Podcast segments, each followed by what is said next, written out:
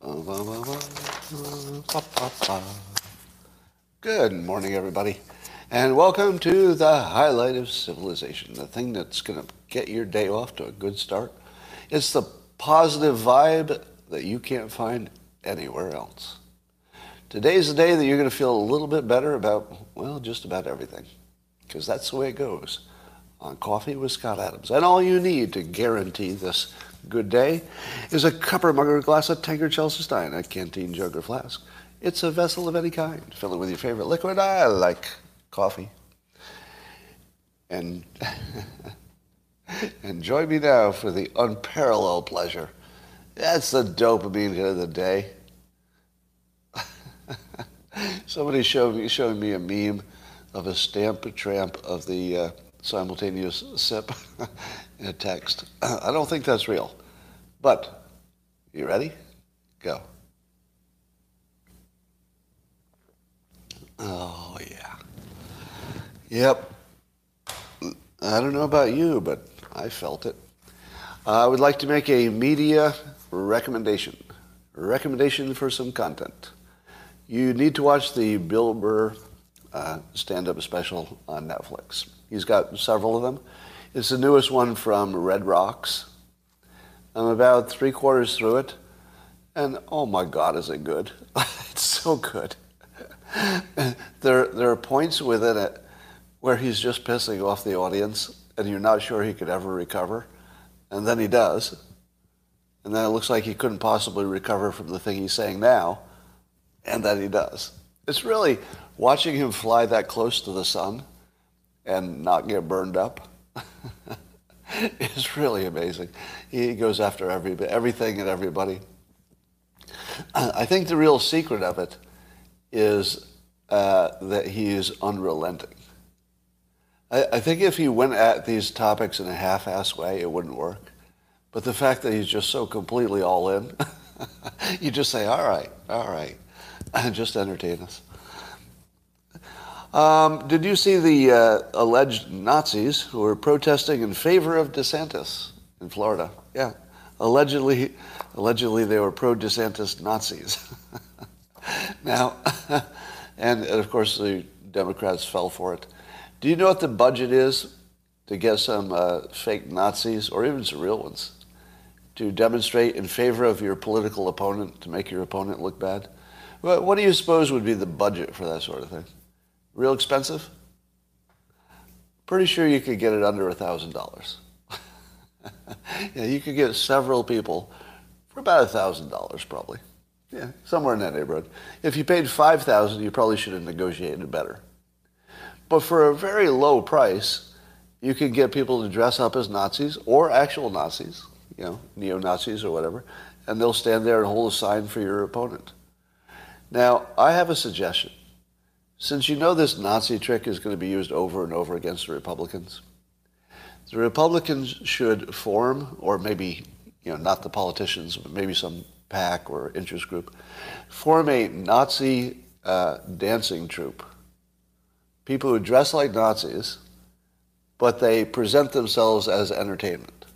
So they're not trying to pretend to be Nazis. They're only actors who are telling you they're actors, and it's a Nazi dancing troupe. And then you send them to every event that the Democrats do. Now, even though they would be clearly labeled as entertainment, you know, they would not be trying to present themselves as actual neo-Nazis. How many times do the Democrats have to see the dancing Nazis attend their events before they feel uncomfortable with the whole idea? I think the Republicans can completely take this, you know, ridiculous political trick off the map by going really hard at it themselves. Just have a Nazi dancing troupe at every single Democrat event. Da, da, da, da, da. You know, they'd have signs and they'd have like really good costumes.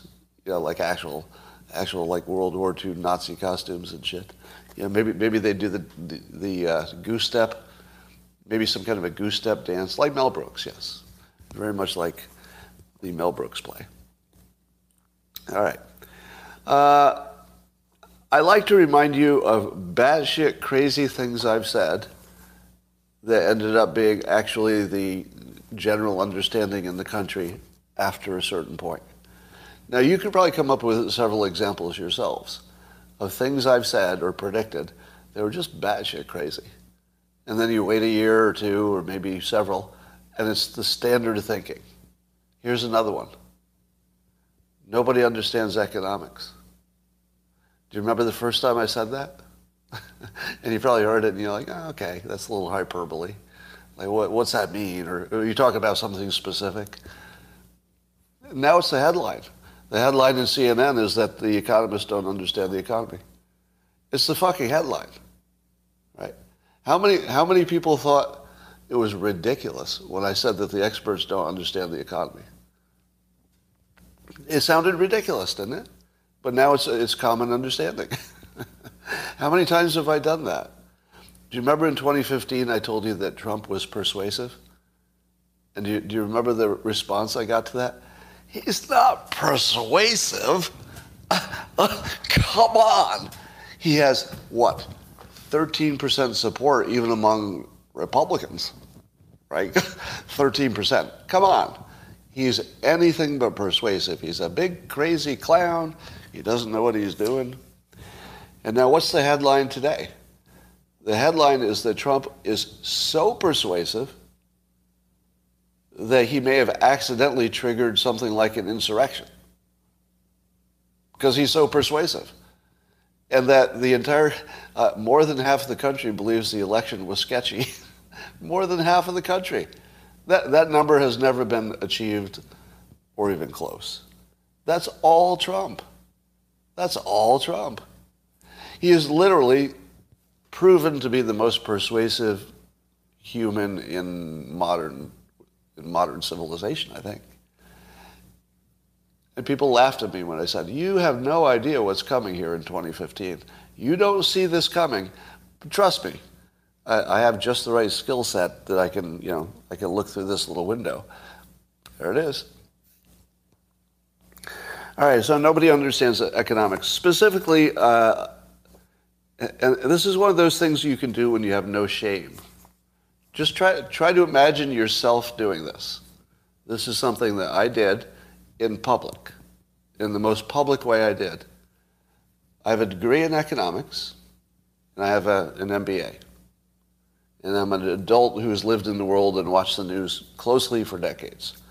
And the other day I tweeted that I don't understand the unemployment number. Like, I don't even understand that. What the hell is going on? How in the world could the economy be having so many problems and the employment looks great? Now, many of you said, Scott, everybody knows it's because people left the employment pool. I know that. That's not the part I don't understand. I get that the employment is only of the people who are looking for a job. So if fewer people say they're looking for one, well, you've got full employment. Yeah, I get that. That doesn't come close to explaining what we're seeing. If that explained it, like fully, it's part of the story, of course. Of course it's part. But there's something else going on here. And I don't know what it is, and I have a hypothesis. And I would expect to win the Nobel for economics for the following hypothesis. And by the way, I'm not even kidding. I'm not joking. I'm going to add a hypothesis to the body of economics that I don't think you've seen, that will explain all the things that don't make sense right now. It goes like this. Economics assumes let's say, a small range of change. Economics assumes that the world changes at a somewhat predictable, regular pace, or at least it's the same as it was the last 10 years, right? Maybe modern days change faster than old days, but if the last 10 years would be a pretty good proxy for change. So everything that you know about economics, every common assumption, is assumed that the base of all of our assumptions about everything stay about the same, and that economics is just running on top of those assumptions. But the pandemic, and I'm going to give Naval Ravikant the credit for, I think, the first person who observed this. His prediction was that the pandemic would make everything that was going to happen anyway happen faster. And we're seeing it, right? So right now we have legacy systems that are operating at the same time as the replacement system for a short period of time. What happens to employment numbers when you still have the old system, but you're bringing up the new system? You need twice as many people because you still have the old system, but you've now added the new system. For example, before the pandemic, mostly you got your food from the grocery store. Is the grocery store still there? Yes, it is. Grocery store is still there. Still employs about the same number of people. But on top of that, because it was so hard to go anywhere during the pandemic, the food delivery business exploded. So now you have the entire grocery industry just the way it was, but on top of it you have what I think will be the long-term replacement industry, which is the food comes to you. Do you buy it? So that would be an explanation of why things could be falling apart. We could have recession, inflation. We could have supply chain problems. We could have every problem that you're seeing. But at the same time, we're in this weird situation where the pandemic said, wait, everything you're doing is fucked up. You better start putting the new plan in place right away. And then we did. We did. So at least part of it, I think, is the rapid acceleration of the baseline world. What do you think? Will anybody accept that? And will you nominate me for the Nobel for economics? Do I have to do some math to get that Nobel? I want the Nobel.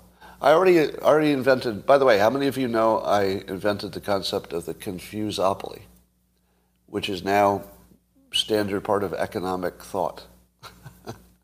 How many of you knew that I'm actually part of the economic literature?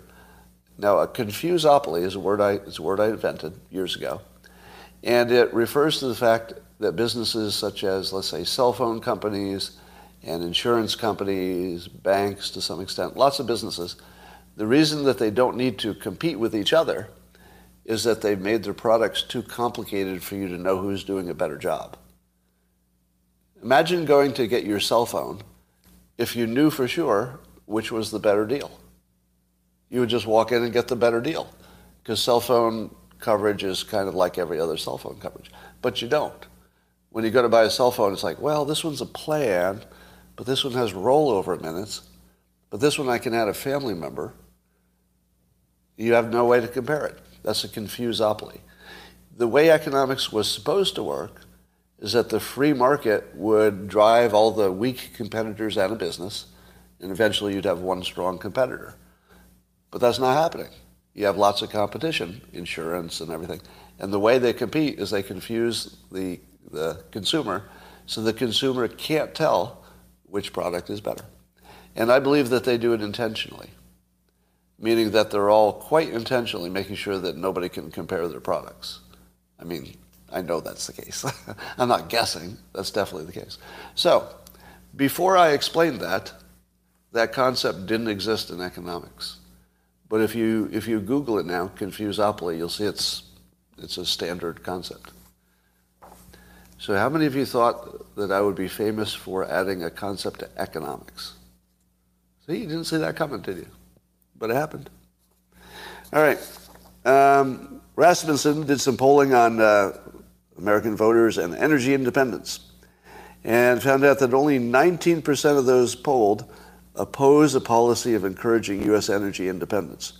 In other words, 81% would like more of a Trump approach, going for energy independence, and only 19%, and remember, this includes Democrats. Only 19% of the public wants something like what we have now, where we're not encouraging domestic energy. And let's say 53% of voters, and remember, this includes Democrats and independents and everybody else, trust Republicans more to encourage U.S. oil and gas production. Well, that makes sense, right? But why is it only 53%? If you took the assumption, even if you don't assume that you want that, even if you said to yourself, I don't want more domestic energy production. I don't know why you'd say that, but suppose you did. Wouldn't you still at least recognize that Republicans would do more of it? How could you be so dumb that you think the Republicans and the Democrats would, you know, roughly the same when it comes to encouraging domestic energy production? That's a pretty weird opinion. I mean, it would fly against literally 100% of all reporting from both sides. 18% of the public thinks there's not much difference between the two parties on the issue of energy. 18%. Feels a little low. That's a number I would have expected closer to, I don't know, maybe north of 20%. Closer to a quarter. I would have expected that closer to a quarter. Just saying. All right. And 71% of likely U.S. voters think the U.S. government should encourage increased oil and gas production in the U.S. 71%. How in the world does a Democrat get elected president in this atmosphere? There's a really dangerous situation shaping up here, and I think you all see it, right? Everything in the news and the polling suggests that there's no way a Democrat could win the presidency against anybody, basically. What if they do? What if they do? I don't know. I mean, if it happened in this atmosphere, where every indicator is pointing toward, you know, a strong Republican win, if it doesn't happen, and all these indicators stay so strongly in the other direction, it could be a problem. That could be a problem. So we'll see if that happens. So as you know, the January 6 hearings have completely cleared Trump of any criminal behavior by showing that there's no evidence of it. They have completely eviscerated the encouraged an insurrection narrative, completely gone, because I don't think anybody believes that there was a planned insurrection in which Don Jr. wasn't let in on it, or Ivanka. To me, that's just funny. Not only did they disprove their own contention that there was some planned insurrection, but they disproved it in a way that's actually funny. It's like, really? Somebody should have checked to see if Don Jr. was at least informed about this alleged insurrection, because if he had not been, and the evidence clearly shows that he didn't know anything about any planned insurrection, there's nothing else to talk about. None of the other evidence is even worth looking at. You know, once you see that his own family didn't know anything about it, that's sort of it. And then you say, but Scott, what about all those people in the administration who are helping him try to, you know, game the rules to take over? What about them? To which I say, what about them? Do you notice anything in common with those people who have been named, who are like trying to find some scheme for you to keep power? You know, playing with the electors and stuff like that. They're all fucking lawyers. They're all lawyers. Don't you think the Democrats owe it to the United States to say, well, there's one thing we should point out, that the people who did seem to be supporting the idea that there might be some legal challenge here were all lawyers, and that's what they do. It's not their job to tell you what Trump should do ethically or morally or what's right for the country. They are there to say, is there a legal argument, yes or no? And they did their job. You could argue they did it well. Because if the boss who's paying them says, is there a legal way that I could find this, their job is to go find the best argument to support your preferences. They came up with the best argument they could, but it was weak. Would you all agree with that? The best argument they came up with about, you know, changing electors or whatever was a little weak. I mean, it didn't even convince Pence. If you can't convince Pence, that's a weak argument. But that doesn't mean they shouldn't have done that. And it doesn't mean that Trump shouldn't have asked. Because in the process of leadership, you ask all the questions. In fact, one of the biggest, I guess, criticisms of Trump is we keep hearing stories where he asks crazy shit. Like, can you stop a hurricane with a nuclear weapon? And I doubt he ever said that, by the way. I don't think he ever actually said that. But what was the other one? Can you nuke, or no, can we send a missile into the cartels, basically? Can we attack the cartels? Now, the answer he got back was, no, don't do that. I think that's the wrong answer. I think he could attack him. But you see that he always asks the edge question. If you're a leader and you're not asking the edge question, you're not doing your job. You need a president who says, all right, here are all the standard things we've talked about. Now, you better tell me why I can't do a non-standard thing. Why can't I do something outside of this box of options? Tell me if I go outside this box, tell me what's going to happen. That's what Trump does all the time. His most basic way of managing is, okay, now I'm thinking of something that's outside that box. How much trouble would I get in if I do that? It is the question you're supposed to ask. If the answer comes back, if you get outside this box, you're going to get creamed. And then he says, okay, thank you. And then he stays in his box. Wasn't that exactly what you want? You know, somehow the Democrats have made good basic leadership, which is asking all the questions inside the box, but importantly, the ones outside the box. Those might be the important ones. And every time they describe Trump doing exactly what I want my leader to do, as if it's a mistake, I always say the same thing. Do Democrats know anything about leadership? It's as if they don't even know what it is. Like it's some weird concept, right? Yeah. They don't understand human motivation. If you don't understand human motivation, and you can see that in a number of examples of the systems they prefer. If you don't understand the human motivation, how could you possibly understand leadership? Right? Those two are linked. There's no such a thing as leadership without a big variable about human motivation, because that's what the leader tweaks. That's what they work on. They work on your motivation to motivate you to do what they want. All right. So now that the January 6th hearings have shown that Trump clearly was not trying to do an illegal insurrection. Clearly it was not planned, or at least there's no evidence of it. And what are the people who have bet everything on this and now lost the bet because there was nothing there? How did they act? Did they say, wow, well, we looked, and I'm glad we looked. There were some flags there. There were some red flags. And by the way, I agree there were some red flags. Would anybody disagree with that? I do think this was worth looking into. You know, I wish it had been done better, you know, in a different way. But I think the Republicans ended up, they pursued what I would say is a risky strategy by not supporting the, you know, members of the thing. So, you know, McConnell withdrew their support because they didn't get the people on the committee that they wanted. But those people were also implicated in the actual allegations.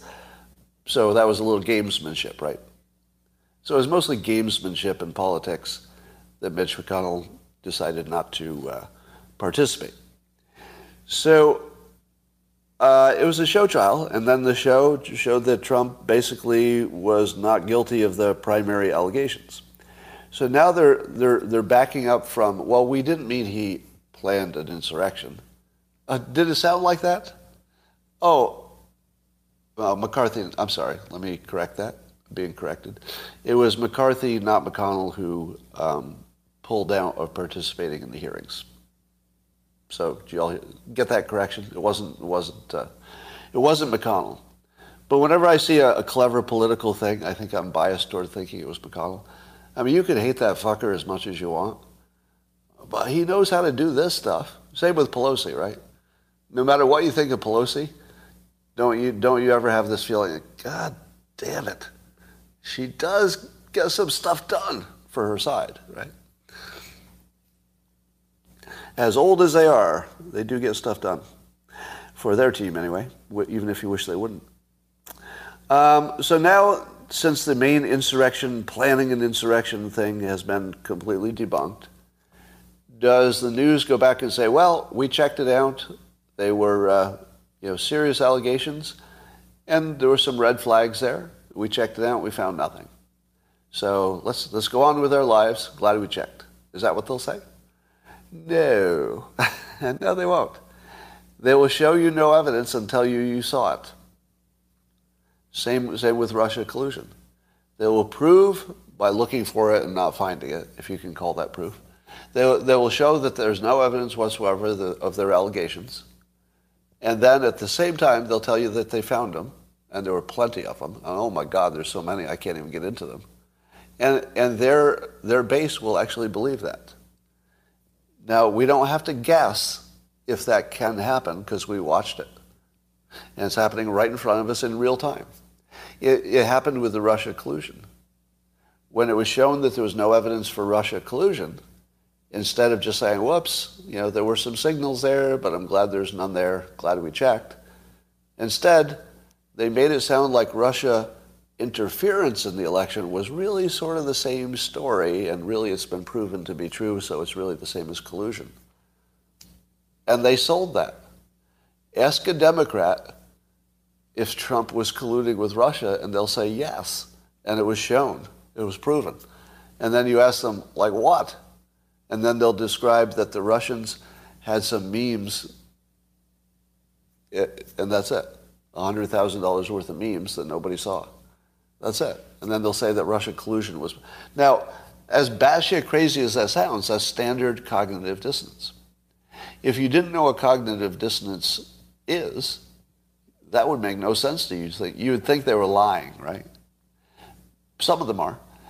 But mostly, they actually believe their own story because the brain can't hold the fact that they were that wrong about something that important. So the brain allows them to be right by just redefining stuff. Now, correct me if I'm wrong, but I've decided that if America ever split up, you know, we're talking about red state, blue state kind of thing. I don't think it's going to happen. But if it ever did happen, you would have the Republican part of the country would continue to follow the Constitution, right? I think that's a fair prediction. The red part would just say, well, we'll keep the Constitution, this will be the country. The blue part, I believe, would start a new system that would focus less on the Constitution and more on their primary way of operating, which is to change the definition of normal words until they can put you in jail. And that sounds ridiculous, doesn't it?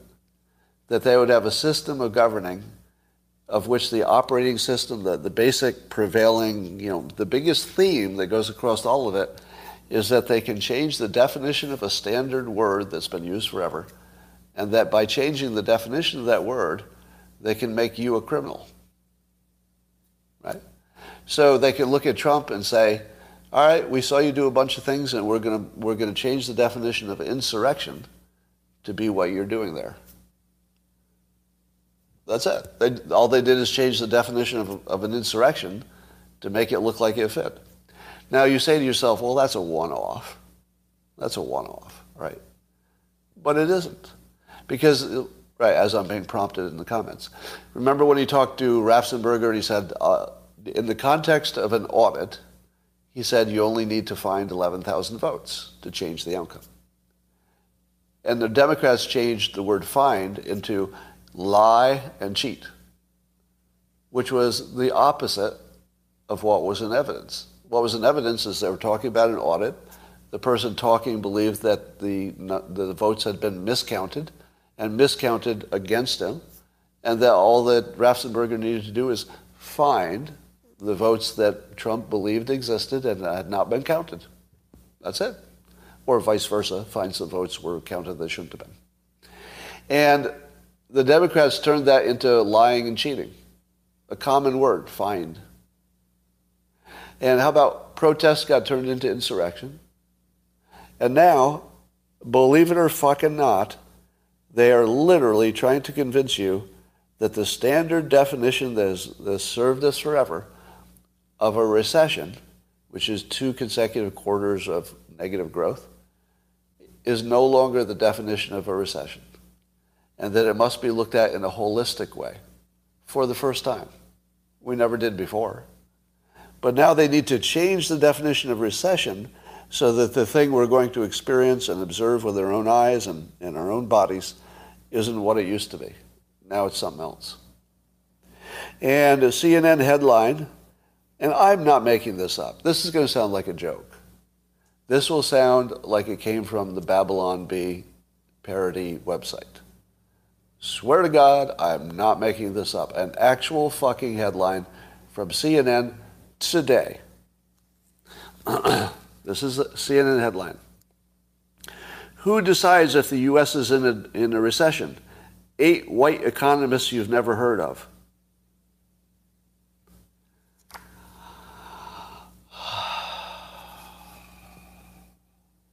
Can you all join me in just a heavy sigh?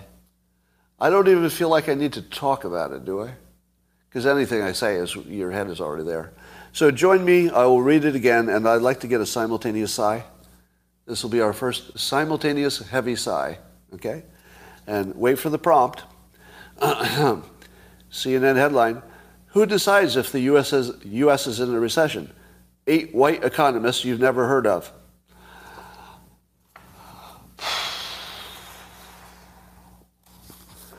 Moving on. I think I saw this in The Hill. There was some publication. There was some study that says a new poll. The majority of Americans say the U.S. government is corrupt. And almost a third of Americans say it may soon be necessary to take up arms against it. So one third of the... Now remember, that includes Democrats.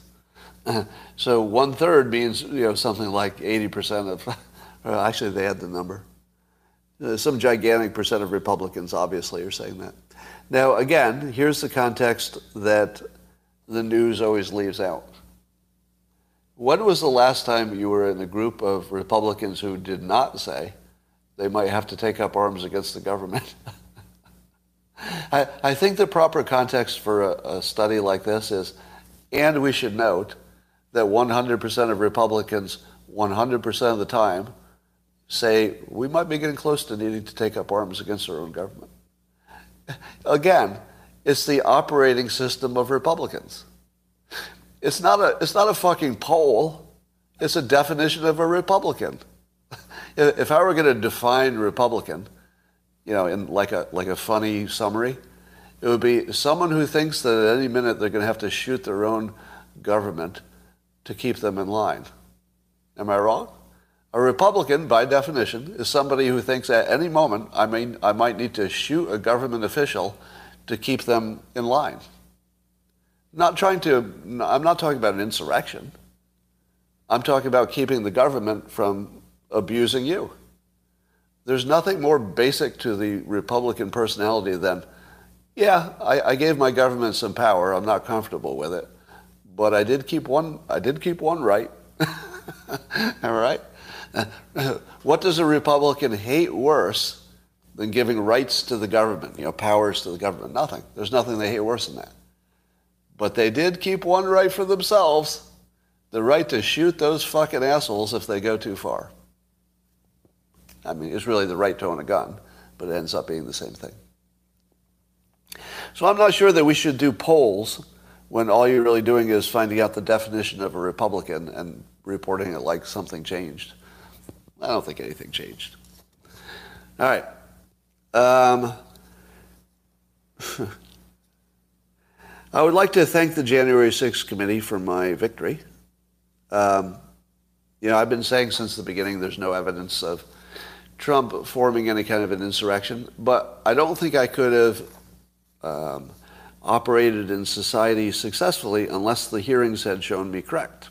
And now, as Mark Levin has pointed out on his show, I think last night, Mark Levin was saying the same thing I said, which is, nothing happened. There's no evidence whatsoever. And all the evidence we did get, the stuff that's new, such as the knowledge certain that Don Jr. didn't know about any insurrection plan, that's for sure. We now know that there was no evidence and that I've been exonerated by the January 6th committee. So I would like to thank them all for their service. I think they have some more. Special thanks to our representatives Kinzinger, and Cheney, who I have to admit I had a negative initial thought about their participation. But now that they've exonerated me and President Trump, I would like to thank them for their service because there were some red flags there. I think we need to be smarter about agreeing when there's a red flag, but understanding that doesn't mean there's really a crime. It just means it's something to look into. I'm kind of glad we looked into the Russia collusion thing, you know, given that, unfortunately, it was an allegation that was out there. We kind of had to look into it, as much as I hated it. So I respect their service, and thank you for clearing me and exonerating the president, opening up his path to the presidency. Trump, that is. So I think they've pretty much guaranteed his win. I don't think Trump could have won without the January 6th hearings. I think this is the key to his comeback. And I think that McCarthy not participating in the long run is going to look like one of the smartest political plays of all times. Because imagine if the Republicans had participated. I mean, in a meaningful way, not Kinzinger and Cheney. If they had participated, it would look like they had to defend themselves. What does it look like when you don't even bother to defend yourself? It looks like you didn't need to. Yeah, you know, one of the baller plays that your defense attorney can do is to not present a case in rebuttal. That's like a pretty baller move, if you get away with it. Basically, the move is, well, you just watched the entire prosecution, and they didn't have anything. I'm not going to waste your time, ladies and gentlemen of the jury, given that right in front of you, you saw that there was no case. I don't need to present a case that there's no case because the prosecution just did it. They just did my work for me.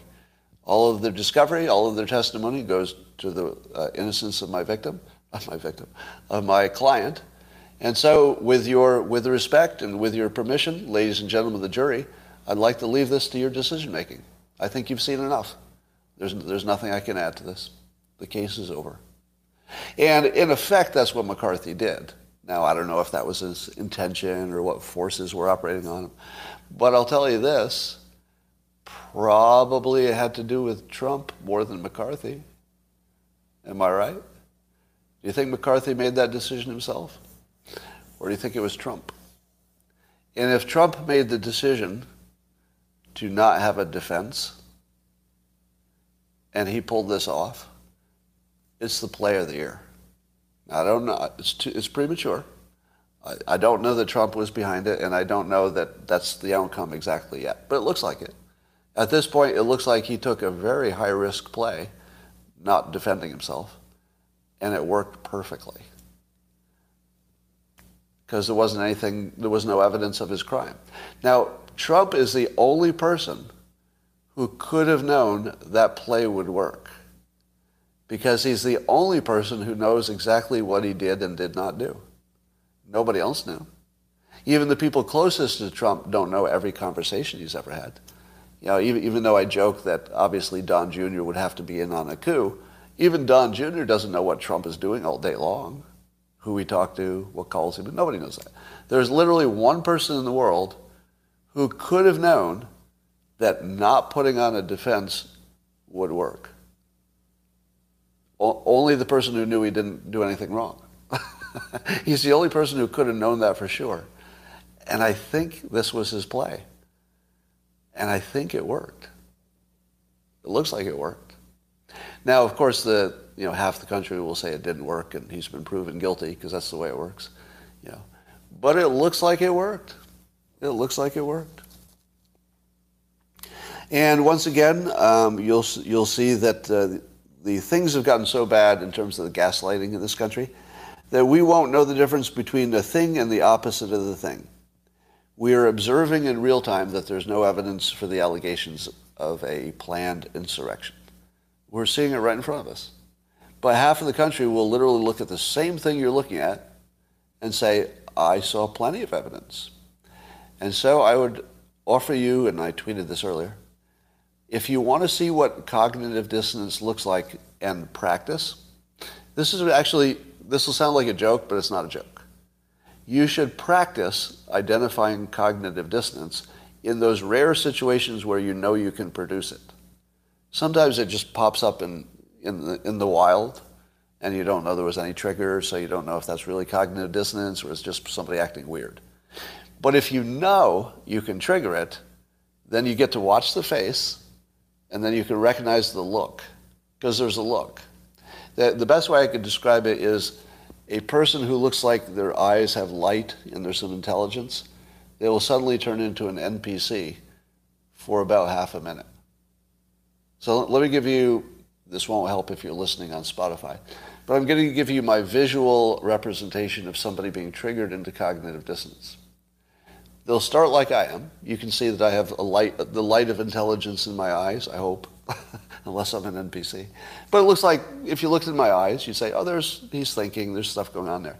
The moment cognitive dissonance goes in, the eyes change, and they get... And then things come out of their mouth that seem disconnected with the light of intelligence that used to be in the eyes. The light of intelligence just clicks off. Yeah, and you'll see word salad.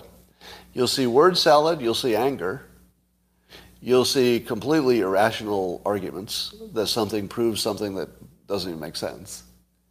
And shark eyes, somebody says they'll have shark eyes. Confusion, word salad, yeah. So the way you can trigger that is to say that the January 6th committee was a big success because it cleared Trump of insurrection charges and opened his path to the White House. Say that to a Democrat and then look at the eyes. Seriously. No, there's no joke here. Seriously, I sounded like Joe Biden there. No, no joke. Yeah. All right, so try that. Yeah, let's see. So there's the Wall Street Journal did some kind of a weird hit piece on Musk. Here's the story, which I think has been completely debunked. Musk says that there's no truth to it, and there's evidence that there's no truth to it. But apparently the Wall Street Journal is reporting that one of the founders of Google, Sergey Brin, broke up with his wife because his wife had an affair with Elon Musk. Elon Musk says he's never even been alone with her. Like he's only met her in some places with, you know, where other people were there. A few times, that's it. He doesn't even know her, basically. Except for those few, you know, public events. And then here's the funny part. Oh, and the story says that Musk got caught in the affair and allegedly got down on one knee and begged Sergey Brin for forgiveness. Can I get a simultaneous sigh? Can I? Yeah, this is a little bit too on the nose, right? Do you have to wonder if this is fucking true? It's not fucking true. As soon as you see this part, he got down on one knee and begged Brin for forgiveness. Please, please, who thinks that happened? Really? Really? Come on. And so, but here's the funniest part. So Musk, you know, responded by showing a selfie that he just took partying with Sergey Brin. So apparently those two don't have any issues. So that part seems to be demonstrated. But then Musk said this in a tweet. I'll let you wrestle with this yourself. He said that in fact, he hasn't had sex in months because he's too busy. I'd like to introduce the world's first simultaneous scoff. Now, I'm going to combine this with a simultaneous sip. And I'd like you all to join me. And again, I'll prompt you, but it's going to go like this. In this case, the beverage will just be a prop. And so once I read you the lead-in, I want you to do this.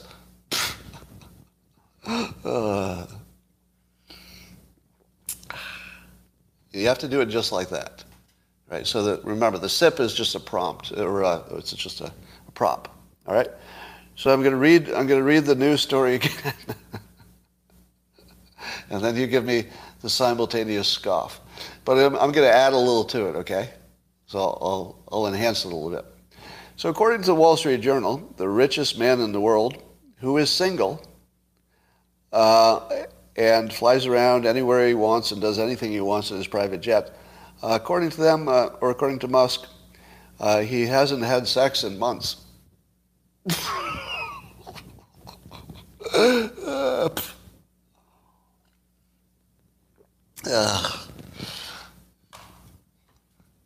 Okay.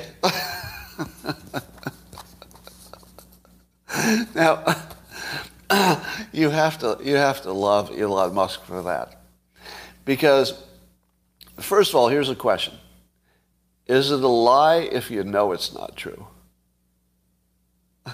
It's sort of a weird question, right? Is it a lie if you know it's not true?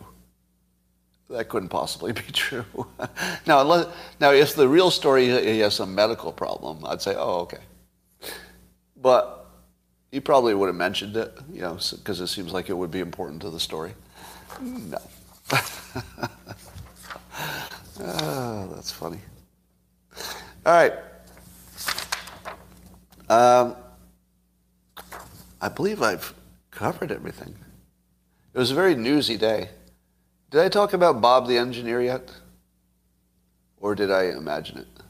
Did I do that yet? I was talking to the locals people before I came on live here. I don't think I did. All right, well, so there's a good chance that I will be canceled by the time I'm done here. Not because of something I said today, but because of a comic that ran today in which some of you know I introduced a new character called Bob. I'm sorry, not Bob. What am I talking about? Dave. So the character's name is Dave. The reason I said Bob is that I have like a...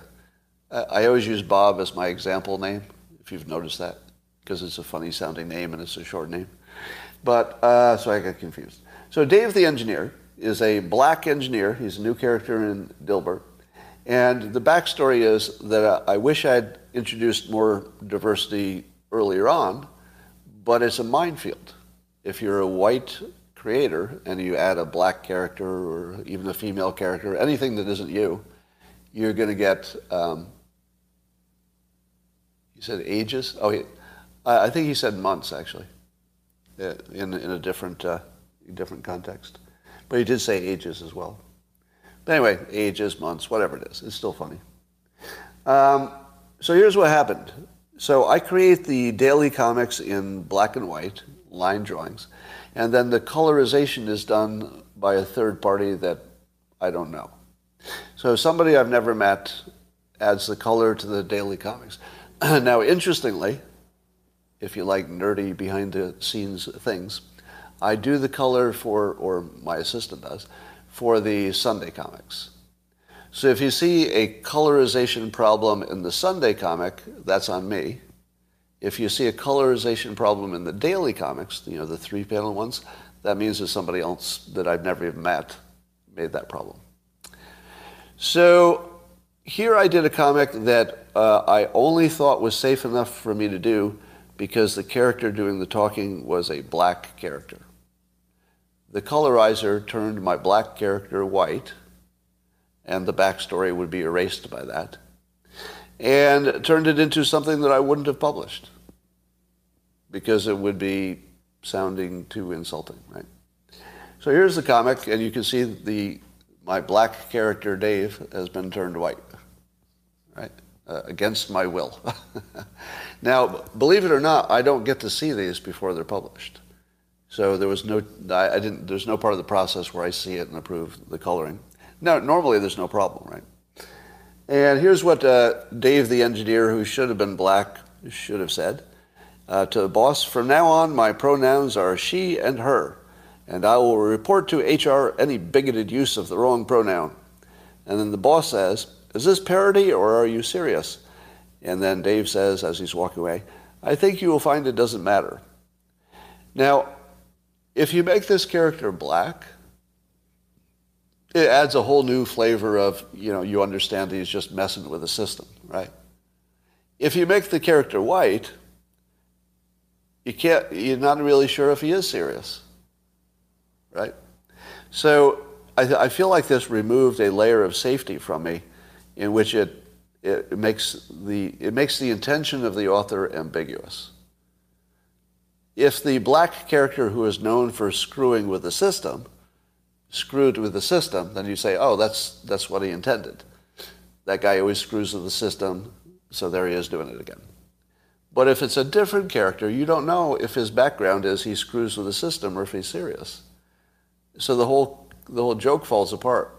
Now, if I'm not, you know, if I don't get some pushback from this by today, it could mean that people are just tired of the whole pronoun thing, which I feel like that's happening. Does it feel to you like the pronoun thing is going to die out? Feels like it. Yeah, it feels like it lost its energy. But we'll see if I get canceled for this. So this will amuse you. So I did send a message to my editor to ask the person who does the colorizing to give me a call. How worried would you be if you were the person who does the colorizing, and instead of just asking them to, you know, correct this next time, if I asked you to call me directly? Yeah, that's sort of an oh shit morning. Now, I'm going to be gentle because, you know, mistakes are mistakes. Typically I'm not going to go off on somebody for a mistake. So I need to put that out there. I don't go off on people for mistakes. I go off on people for doing something intentionally. If you do something intentionally and I don't like it, you're probably going to hear about it. But if you know, run over my dog and I'm genuinely convinced it was an accident, I'm very sad about my dog, but I'm not mad at you, because an accident's an accident. So whoever did the colorizing probably wasn't aware that I have a standing instructions to make that character black, and that it's important. So that would just be a mistake. I'll make sure it doesn't happen again. But I wouldn't. All right, so I just got a notice that the correct version is live. Let's see that.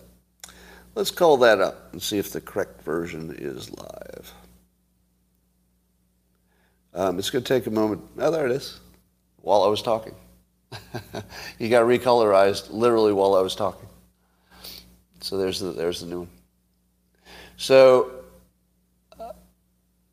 but here's the thing.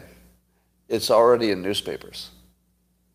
So online, Dave will be black, but in newspapers that run color, they don't all run color on the weekdays, but a lot of the newspapers run color comics on the weekdays, and so this character will be a different ethnicity in those comics. All right. You're going to have to probably refresh the page to get it to change, as I did. Was there any other topic?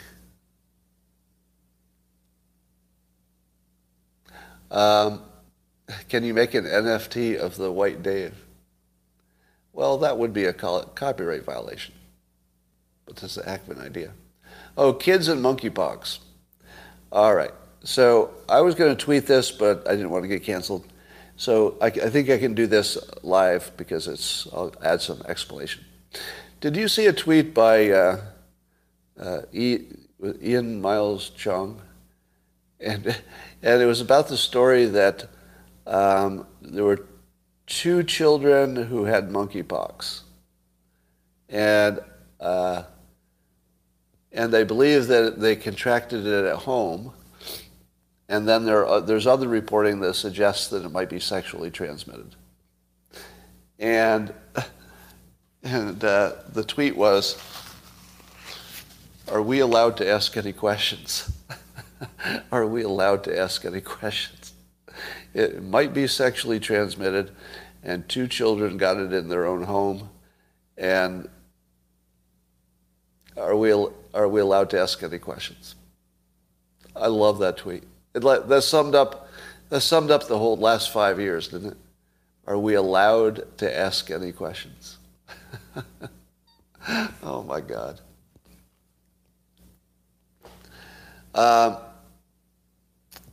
Any news from behind the curtains? Well, I did give you some, which is it's not hard. That it's not hard to hire some Nazis. So I don't know if you knew that. All right.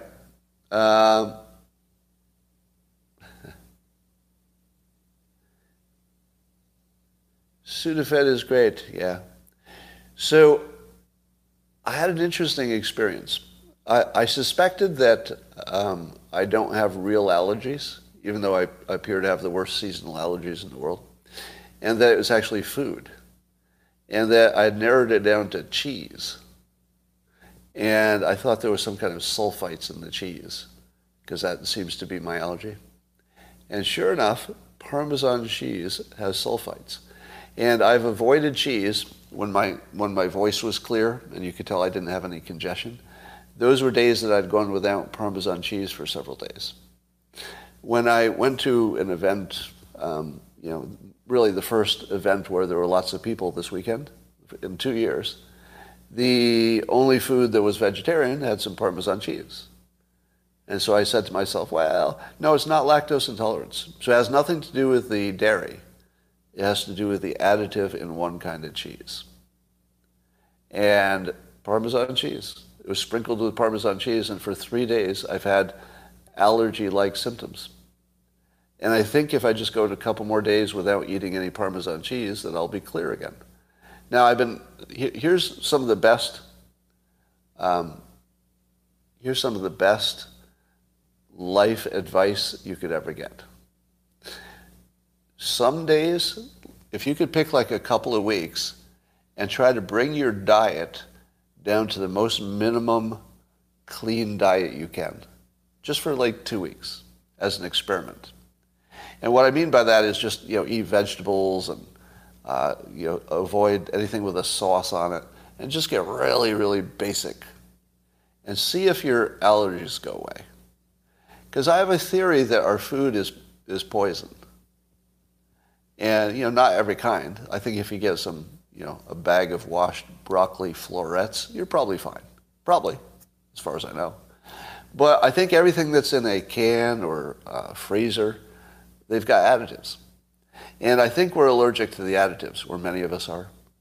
Have you noticed that everybody's anxious and everybody's got allergies and everybody's got asthma? There was an epidemic of adult onset asthma, which was historically unusual. It's in the food. I mean, at this point, we just have to say our food is fucking killing us. Have you gone to a large event for the first time, let's say after 2 years of the pandemic? Did you notice anything about the shape and size of the attendees? Oh, man, did people gain weight in the last 2 years? Oh, man, did people gain weight? A lot of weight.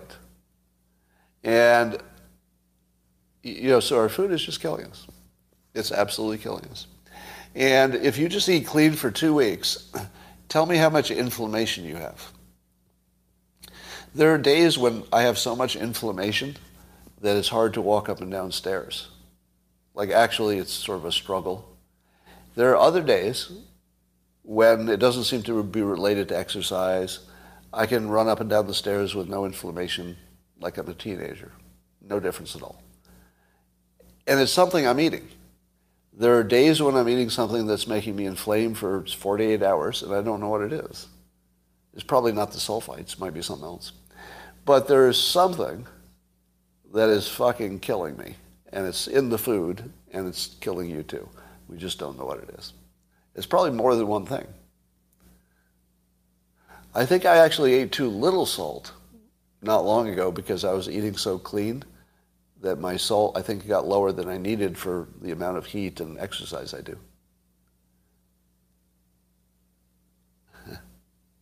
Is it a pot allergy? No, pot actually cleans up my allergies. Pot actually decreases the symptoms. Quality sea salt. Microplastics in the water? Could be. It could be. Microplastics in the water. Yep. Yeah, you need a little salt and fat. That's true. I can overdo it sometimes. Seed oils? Not intentionally. I don't intentionally eat any seed oils. All right.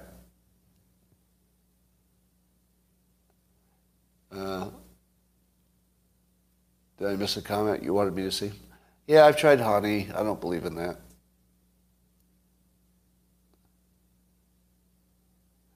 I think soy is probably a problem in our diet. Try the carnivore diet. Well, I'm a pescatarian, so I won't be trying your carnivore diet. Cucumbers are good for inflammation. I know they scare cats. That's their primary use. All right, that's all for now. And I will see you later, YouTube and Spotify. Thanks for joining.